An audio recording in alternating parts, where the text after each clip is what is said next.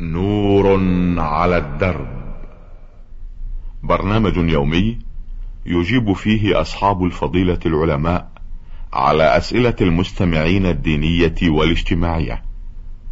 البرنامج من تقديم وتنفيذ سليمان محمد الشبانة. بسم الله الرحمن الرحيم. أيها الأخوة السلام عليكم ورحمة الله وبركاته ومرحبا بكم مع أسئلتكم واستفساراتكم التي نعرضها في هذا اللقاء آه، على سماحة الشيخ عبد الله بن محمد بن حميد رئيس المجلس الأعلى للقضاء. آه، في بداية لقائنا هذا باسمنا وباسمكم أيها الأخوة نرحب بفضيلة الشيخ ونشكره لإتاحة هذه الفرصة للإجابة على هذه الأسئلة. آه، سماحة الشيخ هذه أو هذه الرسالة الأولى من عبد الغفار محمد الصوافي القصيم مقيم في القصيم. يقول دخلت الحرم وطفت حول الكعبة ولفت نظري كثرة المتمسكين بكسوتها والمتمسحين بها والمقب والمقبلين لها وأنا لم أفعل شيئا من ذلك بل طفت وصليت ركعتين ثم انصرفت لكن نفسي لم ترضى بهذا وتمنيت أني فعلت مثل ما يفعله هؤلاء. واستقر رأيي أن أستفسر منكم لأكون على بينة من أمري وشكر الله لكم. يا أخ عبد الغفار من القصيم تقول إنك جئت إلى مكة المكرمة وطفت بالبيت الحرام ورأيت بعض الناس يتمسح بالكسوة وبغيرها وأنت لم تفعل شيئا من ذلك. ثم أخيرا تمنيت لو فعلت مثل ما فعلوا. لا بل احمد الله أنك لم تفعل مثل ما فعلوا.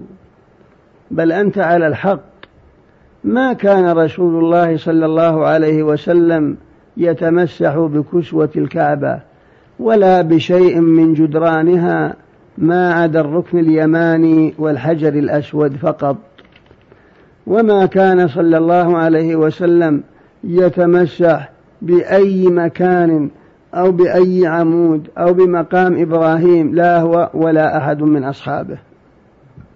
قال ابن عباس رضي الله عنه لم أرى النبي صلى الله عليه وسلم يستلم من البيت غير الركنين اليمانيين فقط. والله يقول لقد كان لكم في رسول الله أسوة حسنة. أما ما يفعله هؤلاء الذين رأيتهم فهم جهلة والتمسح بكسوة الكعبة أو بشيء من جدرانها أو بالشبك المقام على مقام إبراهيم أو بجدار الحجر كل هذه من البدع. التي لا أصل لها وما كان رسول الله يفعل شيئا من ذلك لا هو ولا خلفاؤه الراشدون الأربعة ولا غيرهم من أصحابه رضي الله عنهم ولا من بعدهم من أئمة التابعين وإنما هذه الأشياء أحدثها بعض الخلوف.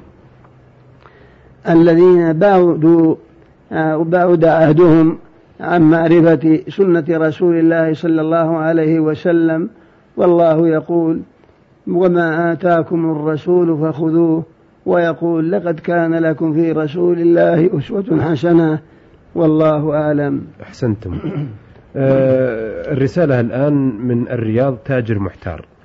آه ويسأل عن أجار دكاكين لوسائل اللهو يقول إنني لدي دكاكين كثيرة ومؤجر بعضها على ناس يبيعون آلات له آه، من أغاني وفيديو وكاميرات للتصوير ونحو ذلك. سؤالي هل الأجار الذي أقبض حراما أم حلالا؟ وإذا كان حراما فهل علي إخراجهم؟ أم ماذا أفعل؟ أفتوني جزاكم الله خيرا. أيها الأخ التاجر المحتار لا ينبغي أن تكون محتار. بل اسأل إنما شفاء العي السؤال. تقول إن عندك دكاكين. وقد أجرت على أناس يبيعون فيها آلة له وما لا يجوز. نقول لك ما دام أن هذه الدكاكين أجرتها على أناس يبيعون فيها أشياء لا يجوز بيعها ولا يجوز استعمالها ولا اقتناؤها. لا ينبغي لك أن تؤجرها عليهم فإنك تساعدهم على كسب المحرم إن الله إذا حرم شيئا حرم ثمنه. ما دام أنهم يبيعون الآلات المحرمة الممنوعة الشرعاء فعليك أن تسعى في إخراجهم وسيعوضك الله خيرا مما فاتك. فكل من أعان على محرم أو وسائل المحرم فإنه شريك في ذلك والله أعلم. أحسنتم. الرسالة الآن من الأردن عمان محمد ناصر أبو طوق. يقول في رسالته لي والدة حجت أكثر من ثلاث مرات وكلما أراد أحد أقاربها أقاربها الحج تعلقت به تريد الحج وأنا آه، أريد أن أحج ومعي كثير من النساء وأنا لو حجيت مع وأنا لو حجت معي سوف أجعل أكثر جهدي بخصوصها لأنها والدتي. هل لي أن أمنعها من الحج لأنها حجت أو ماذا أفعل؟ جزاكم الله خيرا. يا أخ محمد ناصر أبو طوق من عمان تقول إن لك والدة حجت ثلاث مرات وأنك في هذا العام عازم على أنك ستحج ومعك عدد من النسوة ولكنها ستتعلق بك وإن حجت معك ستصرف لها جل وقتك. فهل تمنعها؟ نقول لك يا أخي محمد معلوم أن بر الوالدين متعين. والله سبحانه وتعالى قرن حق الوالدين مع حقه. في قوله تعالى وقضى ربك ألا تعبدوا إلا إياه وبالوالدين إحسانا أي وأحسنوا بالوالدين إحسانا إما يبلغن عندك الكبر أحدهما أو كلاهما فلا تقل لهما أف قال عطا لا تنفض يديك في وجيما. وقل لهما قولا كريما واخفض لهما جناح الذل من الرحمة وقل رب ارحمهما كما ربياني صغيرا. جاء رجل إلى النبي صلى الله عليه وسلم فقال يا رسول الله من أبر؟ قال أمك. قال قلت ثم من؟ قال أمك.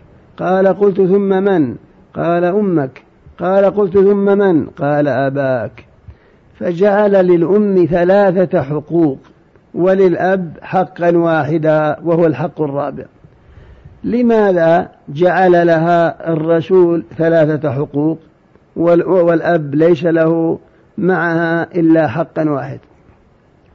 قال العلماء السبب في ذلك والله أعلم أنها انفردت بك ثلاث في ثلاثة أشياء دون أبيك.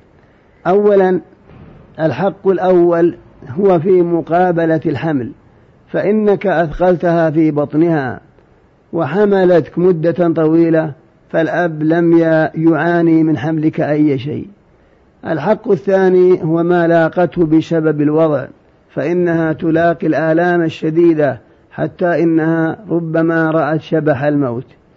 الحق الثالث هو الرضاع وإماطة الأذى عن طفلها وحنوها عليه بل لو جاء طفلها أي مرة تمنت أن مرضه ينتقل منه إليها وتتمنى أن أن تبقى ليلها شاهرة وطفلها نائم مرتاح.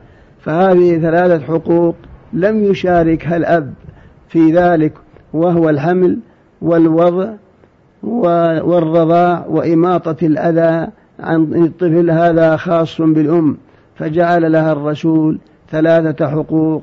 لما قيل له من أبر؟ قال أمك.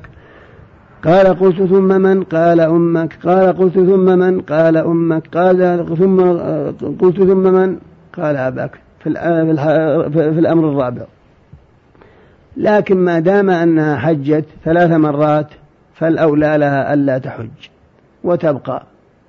فإن نساء النبي صلى الله عليه وسلم لم يحججن إلا مرة واحدة وقال الجمن الحصر. فأمرهن بالبقاء فالمصلحة لأمك أن تبقى في دارها ما دام أنها حجت ثلاث مرات فيها الخير والبركة وتعبد الله في مكانها والأولى لها ألا تحج. لا سيما في هذا الوقت الذي كثر فيه الحجاج وكثر فيه الضغط وكثر فيه الزحام الهائل عند في عرفات وعند المنصرف من عرفات وفي الطواف بالبيت الحرام ورمي الجمار والسعي إلى غير ذلك. فأنت أقنعها بأن تلزم بيتها وهو خير لها وأحسن من مجيئها مرة رابعة إلى مكة المكرمة. والله أعلم. أحسنتم. هذه الرسالة وردت من آه، ليبيا. معهد آه، القويري الديني بمصراته يقول أخوكم الأستاذ محمد عيسى الغوج. في الحقيقة رسالة الأستاذ محمد عيسى الغوج طويلة جدا وملخصها يقول إن كثير من آيات القرآن الكريم والمجل والآيات التي توجد في المجلات والصحف وكذلك آه، تتطاير في الأسواق وأن نرفع ما نستطيع رفعه منها. لكن لا نستطيع أن نرفع الجميع.